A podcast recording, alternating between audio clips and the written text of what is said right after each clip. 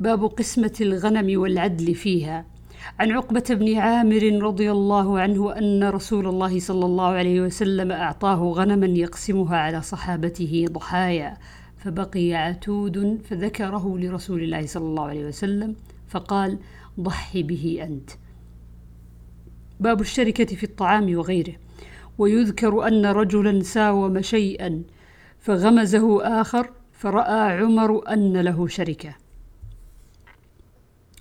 عن, زه عن زهرة بن معبد عن جده عبد الله بن هشام وكان قد أدرك النبي صلى الله عليه وسلم وذهبت به أمه زينب بنت حميد إلى رسول الله صلى الله عليه وسلم فقالت يا رسول الله بايعه.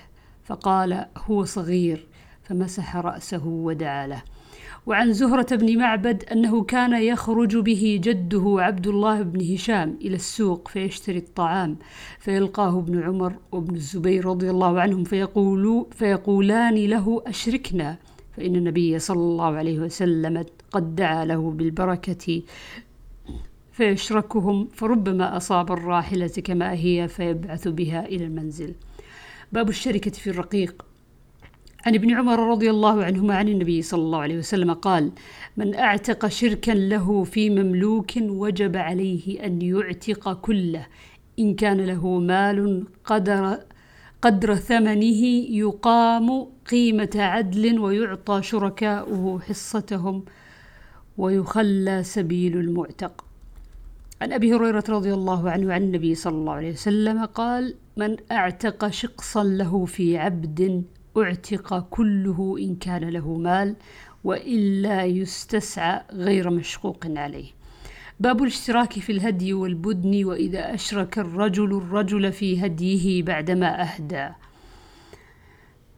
عن طاووس عن ابن عباس رضي الله عنهم قال قدم النبي صلى الله عليه وسلم صبح رابعة من ذي الحجة مهلين بالحج. لا يخلطهم شيء. فلما قدمنا أمرنا فجعلناها عمرة وأن نحل إلى نسائنا. ففشت في ذلك القالة. قال عطاء فقال جابر فيروح أحدنا إلى منى وذكره يقطر منيا فقال جابر بكفه فبلغ النبي صلى الله عليه وسلم. فقام خطيبا فقال بلغني أن اقواما يقولون كذا وكذا. والله لأنا أبر وأتقى لله منهم. ولو أني استقبلت من أمري ما استدبرت ما أهديت. ولولا أن معي الهدي لأحللت. فقام سراقة بن مالك ابن جشعم جعشم فقال يا رسول الله هي لنا أو للأبد؟ فقال لا بل للأبد.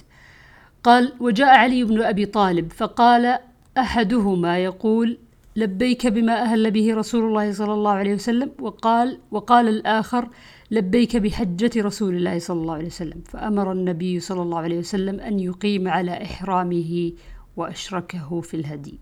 باب من عدل عشرا من الغنم بجزور في القسم.